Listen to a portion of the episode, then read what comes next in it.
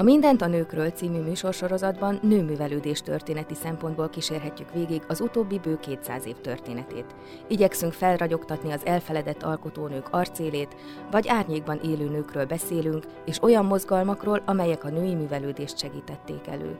Podcastunkban kísérletet teszünk annak bemutatására, hogyan nyertek nagyobb teret a nők a művelődésben, és azután pedig a közéletben is. Szeretettel köszöntöm a kedves hallgatókat, Elekes Irén Borbála vagyok. A Mindent a nőkről mai adásában régi kedves vendéget köszöntök a stúdióban, Bicskei Éva személyében. Jó napot kívánok én is a hallgatóknak! Amikor legutóbb ugyanebben a stúdióban beszélgettünk két alkalommal is, akkor úgy búcsúztunk el Évától, hogy nagyon bízom benne, hogy még máskor is fogjuk folytatni a beszélgetést, és bizony ez nem csak egy volt, hanem arról van szó, hogy alapos okunk van rá, hogy most ismét beszélgessünk, ugyanis nem túl régen, az elmúlt év végén megjelent Évának egy könyve, a címe pedig nagyon rejtélyes, az Ámor és Hímen, avagy a fiatal Székely Bertalan szerelmei. Ez volt a könyv címe. Tulajdonképpen ennek, de pontosítani akar Éva, látom. Szerelmi történetei. Ezt kihagytam volna, illetve rosszul idéztem. E, igen, fő a pontosság alapon, alapvetően erről a könyvről, ennek a könyvnek kapcsán fogunk beszélgetni a korról, a művészről, és elsősorban a könyv témájáról, ami rejtélyes, hogy szerelmi történetei. Ez persze az olvasót, illetve a könyvet megvásárolni szándékozót valami dologra emlékezteti. Nem tudom, hogy többféle szerelemről, vagy egyféle szerelemről van-e szó, majd kibontjuk ezt a beszélgetés folyamán. Minden esetre úgy tudom, hogy a könyvnek a gerince, a fő témája egy sorozat, egy rajzsorozat. Erről beszélj, kérlek. Tulajdonképpen több sorozat. Ö, nagyon nehéz feladat, amikor egy szerzőnek magának kell összefoglalni, hogy miről is szól a könyv rendkívül röviden. Ezzel a címadással, ha mondjuk az alcímből indulunk ki, a szerelmi történetekből, egyszerre akartam utalni arra, hogy egy festő magánéletét vizsgálom fiatal korában. Azokat a vágyakat, félelmeket, elképzeléseket, tényeket, vagy éppen az arról akciókat, amik művekként manifestálódhatnak. Tehát a szerelmi történetek egyszerre jelentenek valamiféle valóságot, rekonstruálható valóságot egy embernek, egy tizenkilencedik századi férfinak mára megismerhető, valamilyen töredékes szinten felderíthető privát életét, és azokat a történeteket, amiket mondjuk erre a privát életre alapozva alkotott, egyrészt saját felesége számára, saját maga számára, saját vágyairól, és mások számára, pontosan abból a célból, hogy sokszorosításban például egy tágabb közönség számára elérhetőek legyenek. Persze a kérdés rögtön az, hogy valójában mi a fontossága ezeknek a dolgoknak, mennyire érdekelhet akárkit is, hogy na most Székely Bertalannak milyen volt a szerelmi élete, belefoglalja a szerelem élményét, a házas élet valóságát, a szexualitást például. Mennyire van közünk egy viszonylag kiemelkedő nagy művész vagy nagy férfinek ez a privát életéhez. Egyáltalán szükség van-e mindennek megismeréséhez? Ö, ami engem ebben a kutatásban vezérelt, az elsősorban az volt, hogy egy embernek a magánélet, az mindig mond a kor társadalmi berendezkedéséről, nem csak a nőképéről, de akár a férfiak közti kapcsolatról is. Tulajdonképpen Székely szerelmi történetein keresztül, úgy, ahogy ő megélte a magánéletét, illetve amilyen történeteket élményei során alkotott nőkről, szerelemről, házasságról, szexualitásról, mennyire tükrözik nem csak a kornak, a szerelemmel, a házas élettel, a nemek egymással való kapcsolatban, kapcsolatos elképzeléseit, hanem mennyire alakítja ő maga azt a normatív ideát, amiben él. És gyakorlatilag engem ez izgatott, ez a feszültség, hogy élmények, tapasztalatok és különböző művek egymás utánjai során hogyan látjuk azt a folyamatot, ahogy ö, maga a norma változik, a normá, mi a norma sajátításának a folyamata, mi annak a felismerés, hogy valójában ezek rugalmas határok és alakíthatók. Tehát engem ez a távolság izgatott, hogy például egy kiemelkedő művész életében és életművében mennyire ragadható meg egy rendkívül radikálisan és gyorsan változó társadalomnak a nőképe, nemi szerepei, és ezeknek a megváltozása. Itt van az adom, miután most felvázoltuk azt, hogy izgalmas dolgokról lesz szó, hogy végül is voltak éppen be is mutassuk magát a művészt, akit persze a nagy közönség még talán akkor is ismer, hogyha konkrétan nem, nincs tudomása róla, hogy ezeket a műveket ő készítette. Tehát mutassuk be azt a művészt nagyon röviden, aki a lexikon szócikkekben szerepel, eh, ahol tön közbevettem, hogy a mintarajz iskolai tanárságot, mint lecsúszást, mint a, mint a nem igazi pályát is említi egyik-másik szócikk. Tehát mutassuk be a művészt. Hmm. Azt hiszem, amikor mondjuk úgy egy általánosan művelt hallgató Székely Bertalan nevével találkozik, hogy bárki ebben az országban, talán a leges eszében villan az egy rossz színnyomású gimnáziumi tankönyv illusztráció, amiben az egri nőket látjuk, ahogy védik Eger várát. És ezek a... Talán az egri nőket mondanám, mint egy olyan szimbolikus képet Székely életművéből, amit mindenki, aki magyarnak tartja magát ebben az országban ismer, ahogy elképzajlott Egervár védelme. Ő, és egy gyakorlatilag egy képet, egy tizenkilencedik századi festményt magát azonosítunk az eseménnyel. Szerintem rendkívül kevesen veszik a fáradtságot, hogy megállnak előtt a Nemzeti Galériában, ahol rosszul megvilágítva és rosszul elhelyezve valójában szinte élvezhetetlen, nagy, nehéz monolit, szerintem nem szerethető kép, és ez alapvetően szerintem meghatározza nagyon sok embernek a tizenkilencedik századi történeti festészethez való viszonyát. Nehéz dologról van szó, mert egy rendkívül intellektuális festő, aki ugyanakkor egy rendkívül komplex képi világgal dolgozik. Ö, erdélyi középosztálybeli nemesi indítatás után, bécsi ö, művészeti képzést után, amit aztán Münchenben teljesít, kivalójában sokat... Ö, tipródik azon fiatal korában, pontosan abban az időszakban, amikor a szerelmi történeteit is megéli és készíti, hogy vajon mit csináljon, miből éljen meg és hol. Az, ami számunkra olyan magától értetődő, hogy ő lesz a magyar nemzeti festészet, történeti festészet kimagasló alakja számára egyáltalán nem ilyen nyilvánvaló.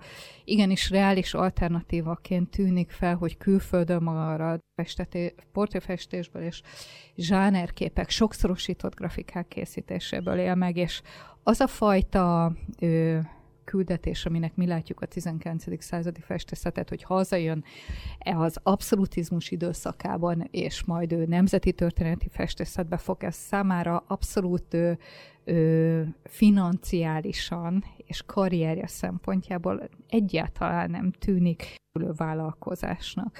Bizonyos értelemben véletlenek sorozata ö, löki, taszítja Pest fele, ahol a hatvanas években közel sem jó anyagi helyzetben próbál megkapaszkodni. Pontosan a sokszorosított grafika egy, el tudom képzelni a hallgatók számára, egy teljesen marginálisnak tűnő műfaj az, ami a megélhetését ebben az időszakban gyakorlatilag biztosítja, sőt nem csak egy hazai élesedő közönség előtt mutatja be a művészt, hanem a külfölddel is megismerteti.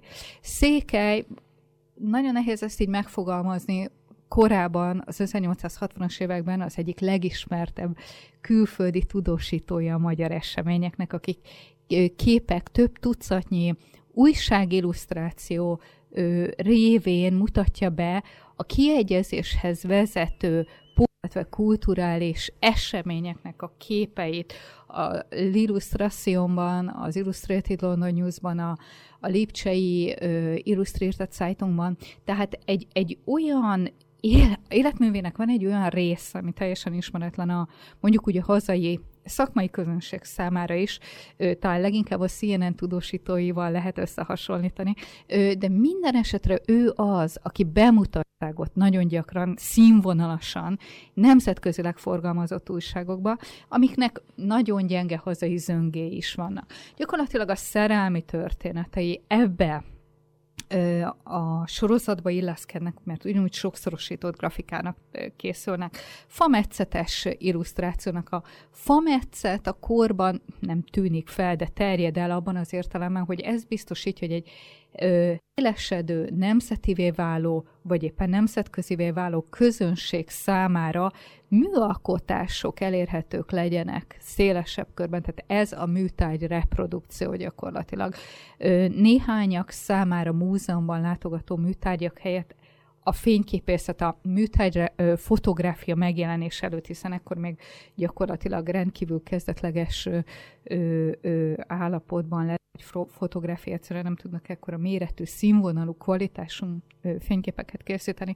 Tehát a fametszet az, amelynek révén műalkotások népszerűsíthetők, és egy szélesebb közönség számára elérhetővé válnak.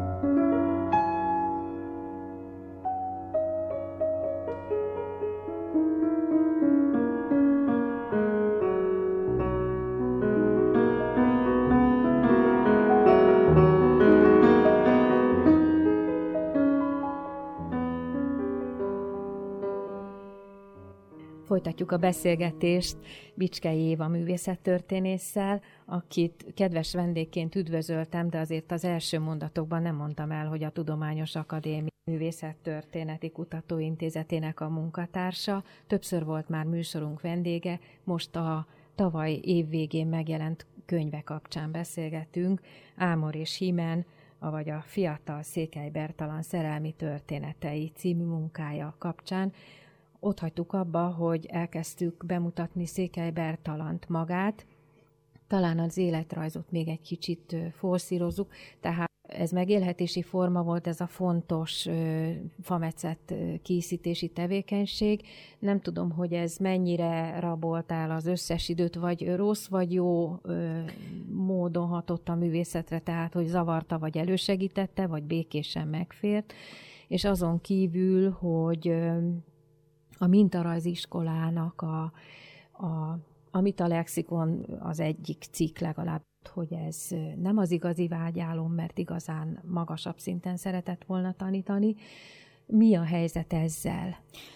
Mm, visszatérve a sokszorosított grafikához, tehát úgy gondolom, a korban, magában, ez egy rendkívül fontos műfaj, pontosan a népszerűsítő oldala miatt. Ugyanakkor pontosan ez a népszerűsítés, a populáris oldala a sokszorosított grafikának, a normatív, esztétik, esztétikai értelemben normatív művészet történeti írásban valójában mindig is marginalizálja ezt a technikát. Tehát Székelynek, hogy az életművének ez az oldal szinte teljesen kiesett a szakmai köztudatból is, az elsősorban ennek a normatív szemléletnek köszönhető, viszont a, a korra nem jellemző, tehát egy rendkívül fontos dologról van szó. Ö, úgy gondolom, hogy ezeknek a, a, a populáris műfajoknak a, a szinten, tehát a, a maguk helyén kezelése rendkívül fontos lenne, pontosan amiatt, hogy hajlunk arra, hogy csak a nagy műfajokban alkotott alkotásokat tartsuk valamire.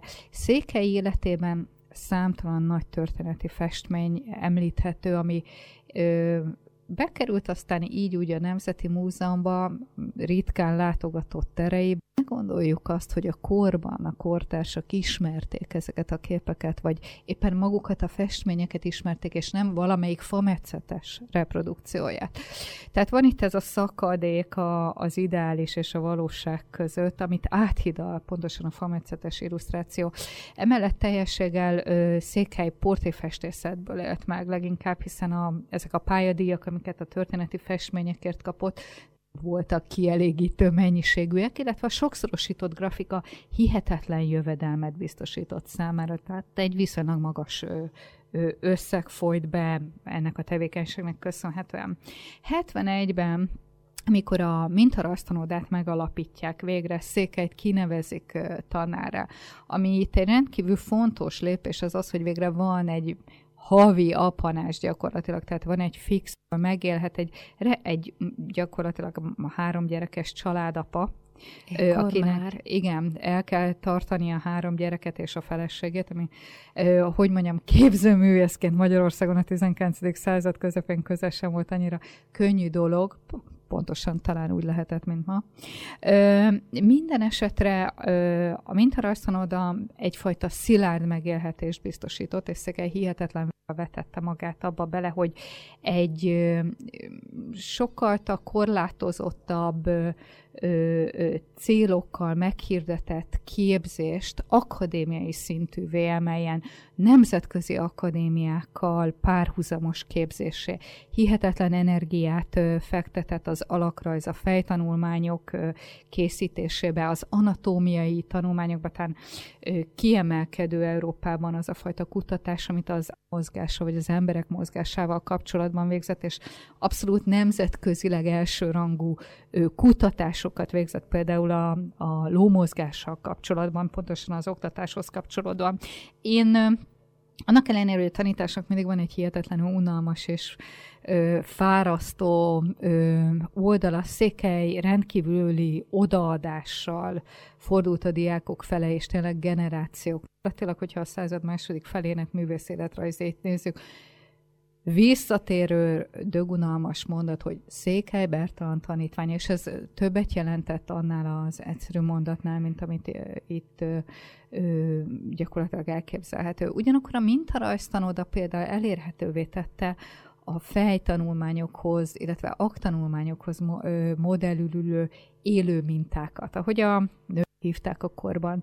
És Székely életművének az egyik legjelentősebb, nagyon alultanul, megint csak alultanulmányozott műfaj az aktfestészet. Az aktfestészet megint egy nehéz akadémiai műfaj, hiszen a női szépségnek egy olyan bemutatás, amit ö, például feminista vagy akár csak gender irányultságú művészettörténészek mindig is felemlítenek, hogy ez gyakorlatilag a férfi voyőrségnek a kielégítését szolgálban van igazság is, de ugyanakkor Székely esetében fejtanulmányok, aktanulmányok elsősorban színkezelési problémáknak a tanulmányozását jelentette. Ahogy ő hívta, a húsfestés miatt készített ilyen ö, ö, ö, alkotásokat, meg pedig azt vizsgálta, hogy hogyan lehet fényekkel és színekkel tömeget érző vásznon. Tehát rendk- így jutott el gyakorlatilag mondjuk úgy, hogy a romantikából az, az ideálist mutató szimbolizmus fele, egy olyan letisztult formavilág felé, ahol gyakorlatilag a, a, a női testen végigfutó fények, színek érzékeltetése egyfajta anyagtalan, tömegtől mentes, rendkívül légies hatást biztosít, kifutása a lédák, ami egy másik irányból pedig a szerelmi történeteinek, mint a szerelmi történeteknek, mint olyannak a betetőzése.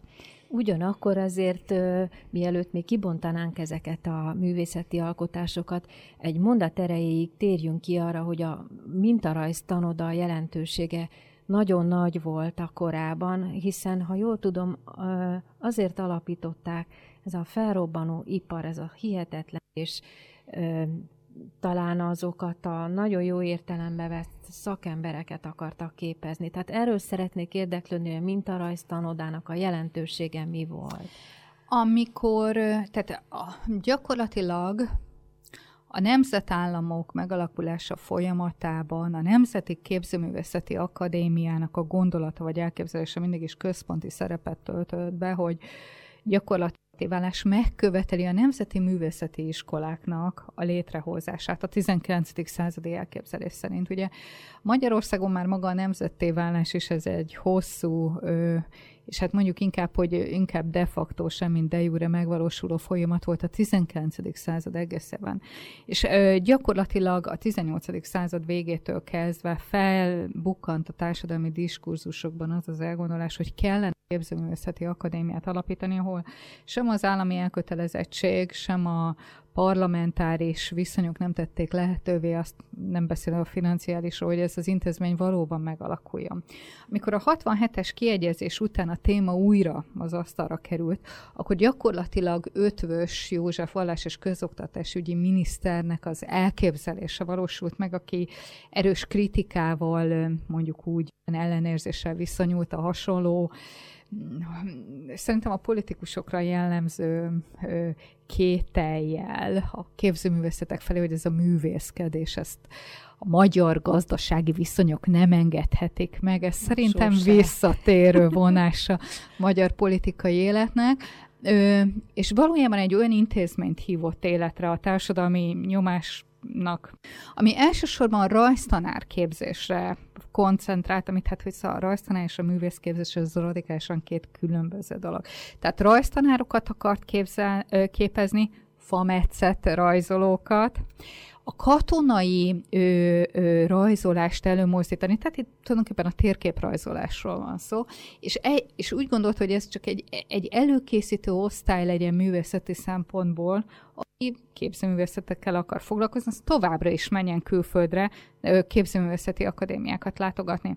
Okay, gyakorlatilag Székely ezzel a törekvéssel ellentétes gyakorlatot valósított meg a Mintarajztanodában. Tehát ez egy miniatűr akadémiaként működött Eötvös elképzeléseitől ellentétben. És hát maguk a diákok is, akik oda jártak, elsősorban művészé akartak válni, és nem rajztanítókká, ami egy rendkívül sőt, társadalmi presztízsel bíró foglalkozás volt. És Székely Bertalan hogy került a, a posztra körülbelül? Protekcióval. Tehát ez akkor sem ment másképp, hiába volt ő. Gyakorlatilag Székelyt a hatvanas években, öm, és azt nem elfogultságból mondom, öm, az egyik legfelkészültebb Magyarországon tevékenykedő művészetnek, művésznek tekinthetjük, sőt, inkább a legfelkészültebbnek. Ö, ugyanakkor látni kell, hogy a folyamatok akkor is olyanok voltak, hogy Keleti Gusztáv, akinek volt ráhatása Eötvös személyes válogatására, beprotezsálta Székelyt. Tehát valójában a művészi kapcsolatok és intézményrendszer mindig is úgy alakult, hogy kellett az a fajta támogatás, hogy ő például erre ma talán sokak számára nyomorúságos posztnak is tekinthető ő, állást megszerezze. Székely több évtizeden keresztül a fizetési fokozatokon rendkívül lassan előre haladva tanította Mintarajztanodában, használva azokat a lehetőségeket, amiket például a modellállítás számára jelentett, mellette portrékat, történeti festészetbe. A nyolcvanas évektől freskó festészeti megbízásai kiteljesedtek. És hát gyakorlatilag ez az az időpont, hiszen a Mintarajztanoda az maga nem fagy meg a kor képzőművészetében, és Eötvös halálával és egy újabb miniszteriális generáció feltűnésével, valamint a képzőművészeti élet megszilárdulásával felmerült annak az igénye a nyolcvanas évek elejére, hogy egy valóban képzőakadémiaként funkcionáló intézményt hozzanak létre. Székely, aki addigra hihetetlen energiát és tudást rakott bele ebbe az intézménybe. Igen. Ö, teljesen marginalizálódott, és az új képzőművészi irányítás, vagy illetve Trefortnak a vallás és közoktatásügyi minisztersége Benczúrt preferálta. Tehát Benczúrt hívták haza Münchenből, és ő kapta meg a művésziskolának az irányítását, ami az első években egyébként a Tudományos Akadémia harmadik emeleti helységeiben működött, ö, majd a Várbazárba rakták át, végül kialakították az Epreskerti ö, ö, műtermeket, és hát gyakorlatilag így állt össze az a művészeti, képzőművészeti ö, oktatási szervezet, ami a századfordulóig többé-kevésbé oszta az oktatást, tehát volt egyfajta magasabb szintű rajztanárképzés, alacsony szintű művészeti oktatása, amit elven Benczúr teljesített ki, akiről Székelynek már ö, korábbra, München évekre visszanyúlóan tulajdonképpen baromi negatív véleménye volt, ö, hogy túlságosan színpadias, külsőséges, és semmilyen tartalom és mélység nincsen az a... Szí ellentétek is megvoltak. Igen, nem? abszolút, abszolút. Tehát neki egy visszatérő szívfájdalma volt, amire aztán a munkácsi jelenség különösen ráerősített, hogy megint egy képzetlen, intellektuálisan általa sokat a, mondjuk úgy, hogy alsóbrendűnek ítélt művész kerül pozícióba, sőt őt futtatják nemzetközileg az újságírásban, a képzőművészeti életben. Tehát az a fajta marginalizáció Székely elsősorban személyiségének és nem képességeinek köszönhetően elszenvedett. Az a fajta, hogy ő képtelen volt e, futtatni magát, illetve egy nagyon, nagyon is meghatározott képzőművészeti elvekhez tartotta magát, és a képisége, ami igenis ö, tudatosan mentes volt mindenfajta színpadiasságtól és hatásvadászattól, hogy mindig is az ideális útra, a maximumra törekedett, hát ez nem volt az a képzőművészeti élet, amelyik hálával tartozott. De azért ezt megelőzően még lezajlott jó néhány esztendő, amire mégiscsak részletesebben térjünk ki, a mintarajziskolai tevékenység a hierarchiában és a munkatársi gárdát tekintve hogyan volt ő. Volt segítőtársa, és hogyan volt a tanítványokkal, ez nagyon érdekes. Nagyon érdekes, hogy ö, gyakorlatilag Münchenben, a müncheni tanulmányai évei alatt, majd Pestre hazatelepülve, tehát a hatvanas évek első feléről beszélünk, Székely körül természetesen van egy baráti társaság, ő maga is összejár különböző egyetemi tanárokkal, képzőművészekkel és a többi. Keleti Gusztáv egy meghatározó kapocs ebből a szempontból, aki ugye az ötvös gyerekeknek a rajztanítója, és rendkívül jó kapcsolatban van mondjuk ezekkel a befolyásosabb körökkel.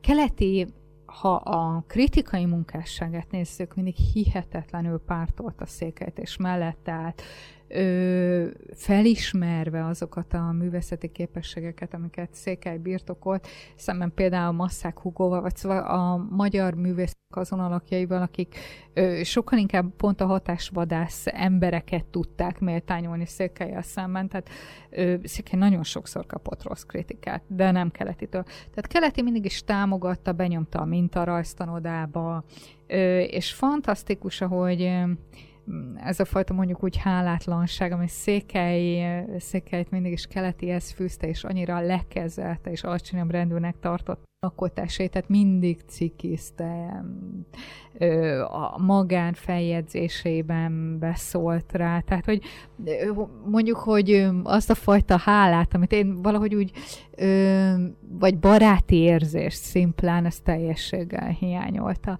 A fiatalabb tanárgenerációval kapcsolatban megint csak voltak problémái, tehát nem igazán, tehát meghúzta a közt és a fiatal tanárok között.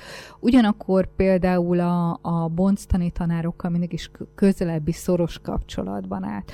Itt vannak a hallgatóknak a kérdése, ő csak az első években tanított nőket, ugye a nőket és a férfiakat külön képezték a mintarajztanodában.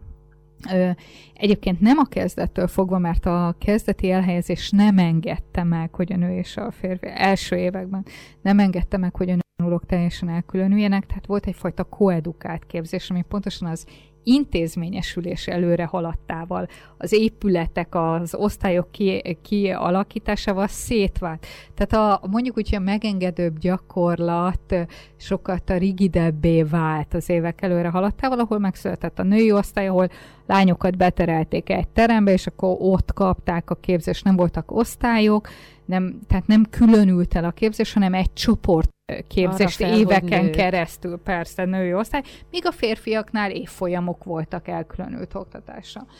Tehát Székely csak az első években tanított nőket, és későbbi feljegyzésére alapozva vetítem vissza azt a... Tehát ön szükségtelennek tartotta a nők oktatását, és inkább a nők helyét a magánszférában jelölte ki. Tehát ez mondjuk szerintem már önmagában azt, hogy hogyan oktatta vajon a nőket. Ö, sajnos. Ö, viszonylag korán Akházy Gyula került a női osztály tanári pozíciójának élére, egy fajta, talán még azt is merném mondani, hogy arszlán, aki ö, középfokú női oktatási intézményből ö, avanzsált ö, a női osztály tanárává hozva magával a nőtanulókat, és ö, hihet tették a lányok, tehát nagy megértéssel és nyilvánvalóan ö, ö, jó kép, képzéssel fordult a nőhallgatók fele. Tehát ebben én valahol nagyobb, ö, tehát jobban díjazom, mint Székelynek a nőhallgatók iránti elkötelezettségét. Bár igaz, hogy az egyik legszebb példája a mintarajztanodai tanulóknak a tanárok iránti elismerés. Egy bársonyba kötött album, amit a Székely nőhallgatói adományoztak a hetvenes évek elején a tanárnak. Egy gyönyörű aranysárga bársony kötést képzeljenek el, aminek rézzel van felverve, hogy Székely Bertalannak hálás tanítványa, és az ember kinyitja, egy példányban létezik, Szadán található egyébként, Ö, kinyitja az ember, és akkor ott van egy csodálatosan szép méretű hetvenes évekbeli fotó, hét nő hallgatóval, akik a festményeik előtt ülnek rendkívüli büszkeséggel. Tehát ö, de nyilván én úgy gondolom, hogy Székely energiát fektetett a nőtanulóknak a képzésébe is, de ö, messze nem várt, és nem is akart olyan teljesítményt kapni tőlük, mint amit a fiú hallgatóitól elvárt például. Lehet, hogy most dőlom. Önkényesen kialakított kis képtöredékem, én mindig abba voltam, hogy bizonyos rajongás övezte Székelyt. Ő azért egy jó megjelenésű valaki volt, és ö, szerintem valamikor régen tévesen építettem fel ezt a képet, hogy rajongtak érte a hallgatók. Um... Nem találkoztam én magam ilyen rajongással. Székely rendkívül szigorú, sokszor talán barátságtalan ember is volt, határozott elképzelésekkel, és hogyha valaki intellektuálisan nem hozta azokat a követelményeket, amiket ő fölállított, rendkívül szigorú határokat húzott. Akkor ehhez képest most már igazán kíváncsi vagyok, hogy hogyan választott társat, feleséget. Ezekkel az elvekkel. Hát az elvek és a gyakorlat, ezt tudjuk. Ami nagyon nehéz erről a kutatásról vagy könyvről beszélni, mert párhuzamosan rekonstruál különböző narratívákat. Az egyik az valóban gyakorlatilag egy fiatal művész férfivá és művészé válásáról szól, vagy mondjuk úgy egy pályakezdőnek az induláskor szembesült problémáival. Tehát egyszerre az, hogy a való elismertséghez nem csak képzőművészetileg elismert és szakmailag elfogadottá kell válni, hanem a társadalmi beágyazottságot is meg kell teremteni. Nem csak elfogadott képzőművésznek kell lenni, de férfivá kell válni.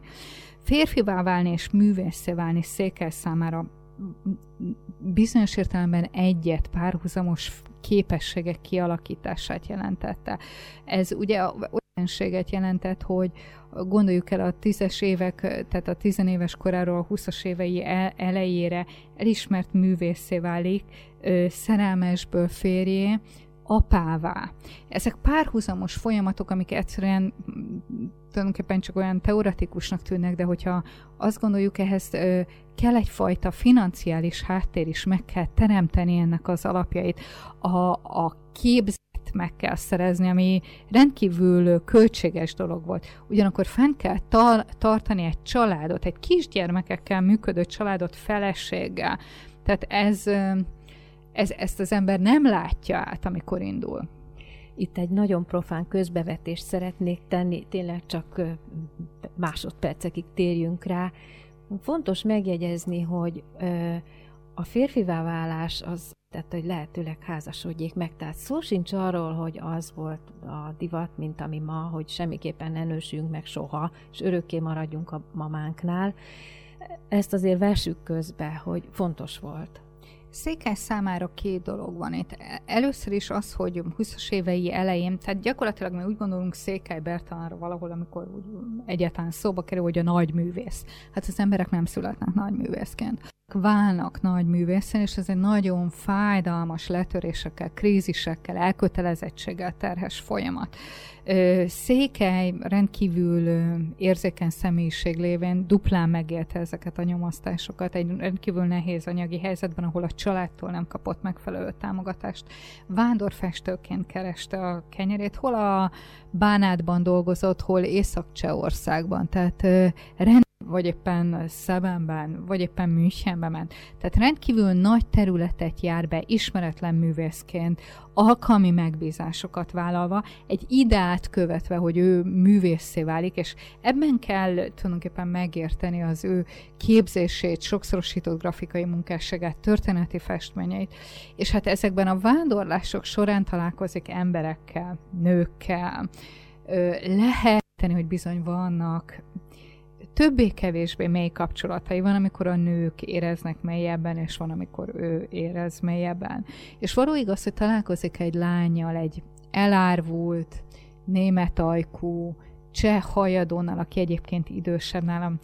Megjegyzem, hogy szinte az összes nő, aki felderíthető az életében, egy kicsit idősebb nálam mindig, és korán vesztette el az édesanyját. Rendki- az által rendkívül szeretett húga ugyancsak rendkívül korán meghalt, és én úgy gondolom, hogy ezek a rendkívül személyes és közeli kapcsolatoknak a törése ö, vezetett oda, hogy gyakorlatilag mindig inkább ö, idősebb, ö, stabilabb nők iránt vonzódott, úgy tűnik.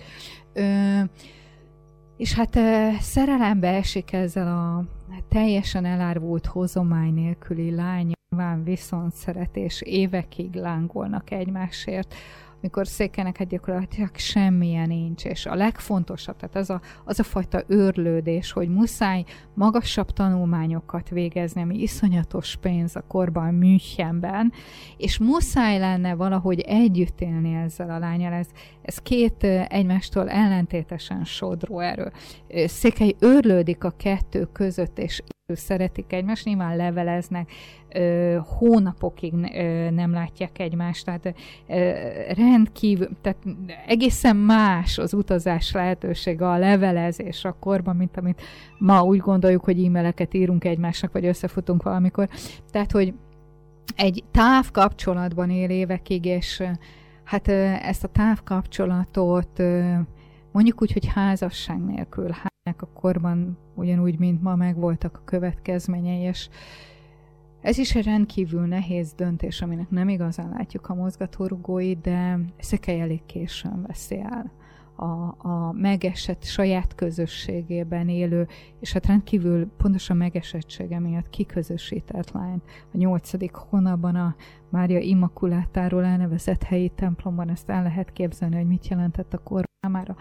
És miután elveszi, és a gyermekük gyakorlatilag azonnal megszületik, Székely visszamegy Münchenbe, magára hagyva a feleségét másfél évig, ö, hogy befejezze a képzését. Tehát itt rendkívül látszik az, és úgy gondoljuk, hogy elválik, hogy egy férfinak elsősorban művészé kell válnia.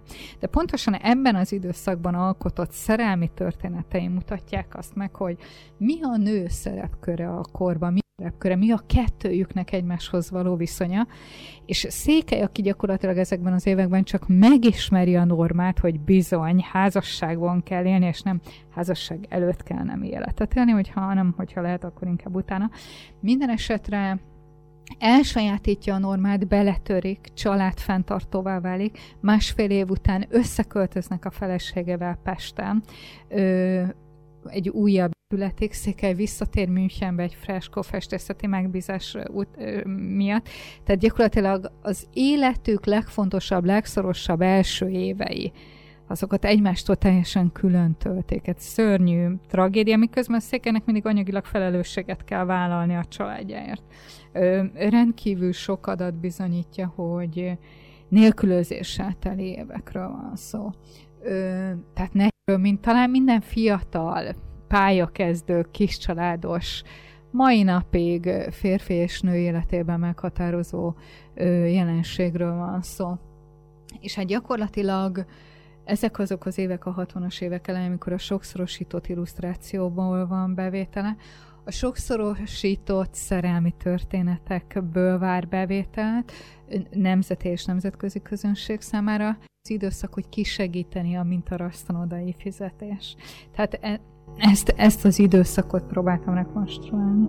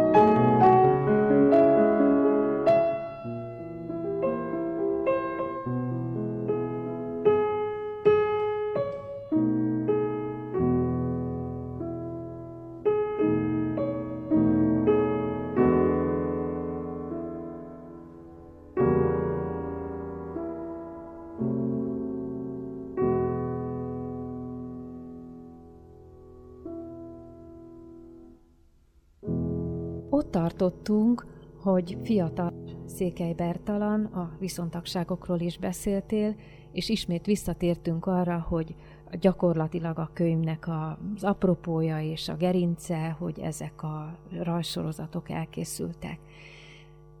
Fejtsük ki bővebben, hogy mi a jelentősége ennek. Székelyt, ezt a fiatal férfit, a művésznek tanuló, illetve pályakezdőnkedő fiatal képzőművész szétszóródott életművőben számtalan olyan rajzsorozat található, ami szerelmi történetekkel foglalkozik, fiatal pároknak az életével, szerelmével, házasságával, vagy éppen akár egészen nyíltan szexualitásával. Ami rendkívül érdekes ezekben a sorozatokban az, hogyha egy krónfejlésben tekintünk az egészre, nyomon követhető az, ahogy Székely megismeri a társadalomban uralkodó és a nemek közti kapcsolatra vonatkozó normákat, ideálokat. Azok, azokat megpróbálja elsajátítani, azok szerint megpróbál élni, és van egy pillanat, amikor már kiscsaládos, házas, Ö, ö, művész és viszonylagos elfogadottságot élvez Magyarországon, fel is, hogy más férfiaknak is van igénye hasonló sorozatok előállítására, és gyakorlatilag a norma az rugalmas, alakítható. És olyan sorozatok tervezésébe fog, amiket úgy gondolja, hogy a piacon sokszorosítva mások számára ö, érdekes, és ö, számára pedig anyagilag megtérülő vállalkozás lehet. Valójában, amiről itt szó van, azok a sorozatoknak, tehát hogyha szimplán grafikaként tekintünk rájuk, van egy magánéleti vonatkozása, de illeszkednek rendkívül elterjedt nemzetközi műfajokba, amik mára teljesen ismeretlenek. Tulajdonképpen a könyvnek a címe az Ámor és Hímen is egy ilyen műfajt, a sok közül egyet sugall, amik fiatal férfiakat készítettek fel mondjuk a családi életre. Őket tanácsadó könyveként lehet tekinteni rájuk, számtalan Ámor és Hímen címmel megjelenő ö, ö, könyv volt a piacon a tizenkilencedik században. Életem meghatározó élmény az o es ká-ban, mikor ehhez a kutatást végeztem, és kikértem a Szerelem és házas élet lefátyolozott titkai című kiadványt, és rám szólt a könyvtáros hölgy, hogy ő ilyen disznókönyveket nem hoz ki. Láttam egy ezernyolcszázhatvanas könyvvel a kezemben. Tehát, hogy ezek az Ámor és Hímen kiadványok meglepő nyíltsággal tárgyalták a szexualitás, a, a, a családalapítás kérdéseit. Nem csak például bevezették a fiatal férfiakat a szexualitás kérdéskörében meglepően nyíltan, mondjuk a mai olvasó számára, aki úgy, ugye tizenkilencedik században ezt egészen másképp csinálták, de nem, e, hanem a, a család alapítása járó érzelmi, financiális e, korlátozásokra, korlátozásokra is felhívták a figyelmet, az, hogy a család élet az nem a, a házas élet előtti szerelmi életnek a folytatása, hogy bizony kötöttségeket kell a fiatal férfiaknak és nőknek is magukra vállalnia. És éppen ezek voltak azok a kiadványok, a fiatal férfiak és nők élhettek. Székely valójában azokat a műfajokat ismerte meg, és alkotta újra, amik ö, ö, képi formában eligazították a nemeket a társadalomban betöltött szerepeikről. Valójában ezek a rajsorozatok olyan nőknek szánt, ö, az angol azt mondaná, conduct bookok voltak, tehát tanácsadókönyvek, amik ö, ö, mintát adtak a fiatal hajadonok házasság előtt álló, vagy hogyan éljék majd a család életüket. Nagyon fontos, hogy ezek a látszólag nagyon szép, ártatlannak tűnő rajzok valójában nem csak ideológiailag terhelt kiadványok voltak, de meg elvárásokat állítottak a lányok elé. Ezeknek a fogyasztása családi körben zajlott, mondjuk úgy a, például a szerelmes, a partner házasság előtt ajándékozott ilyen albumok számára, mint egy példát ad, vagy mi az, amit elvár tőle. Tehát itt valójában ezek a családi életre felkészítő albumok elég konzervatív kiadványok voltak, amiket éppen a korban feltűnő feminista irányultságú ö, szerzők, vagy egy kicsikét is függetlenebb ö, ö, ö, elveket való hölgyek igenis elutasítottak. És viszont ö, nagyon sokszor a férfiak pedig felismerve, hogy ez az ő ajándékozásukat, az ő életüket könnyítheti meg, ajándékozták a kedvesnek. Tehát itt van egy feszültség a norma, és a mindig az aktuális ö, ö, aktuálisan egy pár, egy párkapcsolatban egy hölgy mit érez ö, ö, ö, megvalósíthatónak. És ami nagyon szép Székelyék életében, hogy jól adható, hogy a a saját maga által a felesége elé állított minta, az hogyan nő át egy olyan kiadvánnyá, amit más férfiak számára tervezett, sokszorosított grafikaként, széles körben elterjesztve, sok nő számára, hogy ebből okuljon, hogy hogyan kell a békés, boldog, patriarchális család életet élni Magyarországon. Pontosan ezt szerettem volna kérdezni, hogy mi épp bontakozik ki ebből, szerintünk a nézők szerint, a mai nézők szerint? Ö, hát pontosan azt, amit patriarch... Ahogy a korban ezt megfogalmazzák, a szép patriarchális élet, ami a magyar nemzet sajátossága. Tehát a korban ez visszatérő refrén a tanácsadó könyvekben, hogy valójában az a fajta szeparáció, amit gyakorlatilag visszavetítünk a korra, és nem az aktuális életet jellemzi, hanem az ideológiát, a normát, az ideát. Az valóban az, hogy a nők maradjanak otthon a házfalai között, és lehetőleg végezzenek financiálisan nem megfizetett, szimbolikusnak tételezett tevékenységet, magyarán szeressenek. Táplálják a gyerekeket, segítsék a férjet, aki nem él otthon. Fantasztikus családi életről szóló sorozatokban a férfi nem tűnik fel. A családi életet a nő a gyermekkel tölti otthon, míg a férfi, a művész a világban vándorol. Ezek a szerelmi történetek Székely életében lassan szétválnak, és még a saját felesége számára egy olyan albumot alkotott például, amiben kezdetben ő maga is helyet foglal a családban. Az idő előre haladtával a férfi szerelmi élményét ettől leválasztott a sorozatban, gyakorlatilag ö, saját belső élményként vetítette ki, míg a nő otthon a gyermekeket neveli, tehát szétválik a szerelmi történet, és mindenki maga éli meg, beteljesítve a társadalom által elvált szerepeket. A férfi a külső életben tevékenykedik, alkot, a nő otthon reprodukál. Valamit tudunk a feleség személyiségéről egyáltalán? Szinte semmilyen forrás nem maradt meg, tehát a, a, a levél, vagy levéltöredék. Mindent Székely szemén keresztül látunk a feleségéről, Johanna Kudernáról, erről a hajadonról.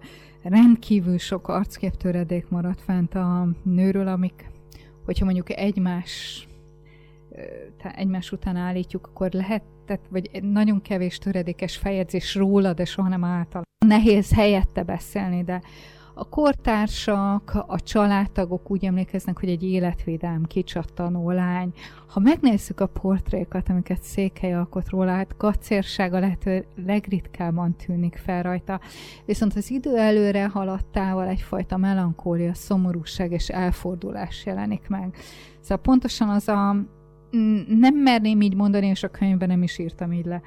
Mindenféleképpen csalódottság és elfordulás, hogy valahogy úgy érzem, az ő várakozásai nem teljesültek. Tehát azok az ideális történetek, amiket Székely akár neki is ajándékozott jövendő család életükről, az nem felelt meg a házas életük valóságának, és időskori portráj, tehát itt, itt, itt több tucat portréról van szó, rajzokról, festményekről, egyfajta rendkívül, és az a szomorúság valahogy bevésődik a vonásaiba, és soha nem tekint a nézőre, hanem mindig elfordul, lefelé néz, és rendkívül bezárkózik magába. Tehát az a fajta ellentét, amit én érzek Johanna, azaz Zsanett személyiségében, a kezdeti boldog, kicsattanó, szerelmes lány feljegyzéseitől, az érett, akár matróna a korban eszméletlen bezárultságáig, szomorúságáig, melankóliáig, az, az valahol a nem teljesült ö, ö, elképzeléseket sugallja. Ugyanakkor Székelynek az időskori feljegyzéseit vizsgálva látható az is, hogy Székely sem gondolt a saját házasságára, mint egy személyességet kiteljesítő ö, élményre. Ő feljegyzései a családi életről meglepő brutalitással vázolják azt fel, hogy egy művész számára, ha egyedül marad, az önzőség, a, a, a család nélküli élet, az egyedül járható, követendő út, ugyanis a korabeli társadalmi formák, a családnak a, tehát hogy el kell tartani, fent kell nevelni a gyerekeket, ez gyakorlatilag megakadályozza a művészi kiteljesedést. Vadon utazzon, tanuljon, folyamatosan képezze magát. Tehát valójában újabb és újabb sorozatok az idősödő Székelytől azt mutatják a szerelemről, hogy valójában az egy emocionálisan lekötöző és intellektuálisan gátló ö, ö, érzelmi élmény, amitől a művésznek, művész számára pusztító hatása van. És megjelennek azok a későforduló sorozatok Székelynél, ahol a nő egyszerűen az anyagisággal, a testiséggel, a földdel azonos, még a férfi, aki a férfi szárnyalását fogja vissza. Ezek az ideál sorozatok. Hát ez elég szomorú befejezés. Minden esetre művészileg nagyon szép alkotások keletkeztek ebből. Válás ugyan létezett a korban, de úgy éreztem egész végig, hogy ez föl sem merült. Természetesen, aki felelősséget vállal a családért, négy gyermekük született, hármat neveltek fel, példás, tehát a kortársak visszaemlékezése szerint példás családi életet éltek úgy, ahogy mindenki élt, úgy éltek ők is. Ö, ö, nincs nyoma annak, hogy Székely valaha is megingott volna. Rendkívül, és itt érdekes a modellekkel való kapcsolat, hogy ez a számtalan aktanulmány, amihez élő mintákat használt, ilyen kapcsolatban volt, ez, ez megfoghatatlan, csak a műveken keresztül lehet érezni. Ö, úgy gondolom, hogy egy rendkívül elkötelezett, felelősséget vállaló férfiről van szó, aki tudomásul vette tette következményeit, mármint a, szexuáli, szexuáli, a szexualitás megélésével járó következményeket, viszont bánta egy idő után egészen egyszerűen, hiszen olyan korlátozásokat jelent, amit épp a, az abszolút művészi kiteljesedésben gátolták. Ugyanakkor azt is gondolom, hogy ezek a korlátozások és kényszerek vezették oda, hogy újabb és újabb képi megfogalmazását keresse a szenvedélynek, és például a lédaképek, a szexualitás, a szerelemnek a egyfajta örök szenvedélynek a megjelenítése, ami egyébként nagyon jól érezhetően egy olyan kisnőké, amin ő és Zsanett látható egy rendkívül intim helyzetben, az gyakorlatilag a léda témákon évtizedeken keresztül bomlik ki. Tehát az a rémségesen unalmas székely kép, ami számukra az egri nőket jelenti, az elnyomott rasteres reprodukciókkal egy rendkívül mély, szenvedélytikus, az erotikát szublimálni képes alkotóvá nő ki, akinek az életművében időskoráig, egész időskoráig, he- tehát értem ez alatt, hogy hetvenes éveiben is meghatározó az erotikának egyfajta abszolút örökérvényű, előre vezető és rendkívül intellektuálisan kentő Ö, ö, megvalósítása a vásznakon. Rendkívül fontos a léda, évtizedeken keresztül ö, újra és újra feldolgozza több tucat képben. És az egész valahol ahhoz a szerelmi élményhez megy vissza, amit egy egészen fiatal férfi él meg, nagy szerelemben, egy fiatal nővel. Ennél szebben nem is lehetne. Tehát könyvedről beszélgettünk, Bicskei Évával beszélgettünk, könyvéről, művészetről, szerelemről, erotikáról. Köszönöm a beszélgetést. Én köszönöm. Hallgatóknak a figyelmet, viszont hallásra. Viszont hallásra.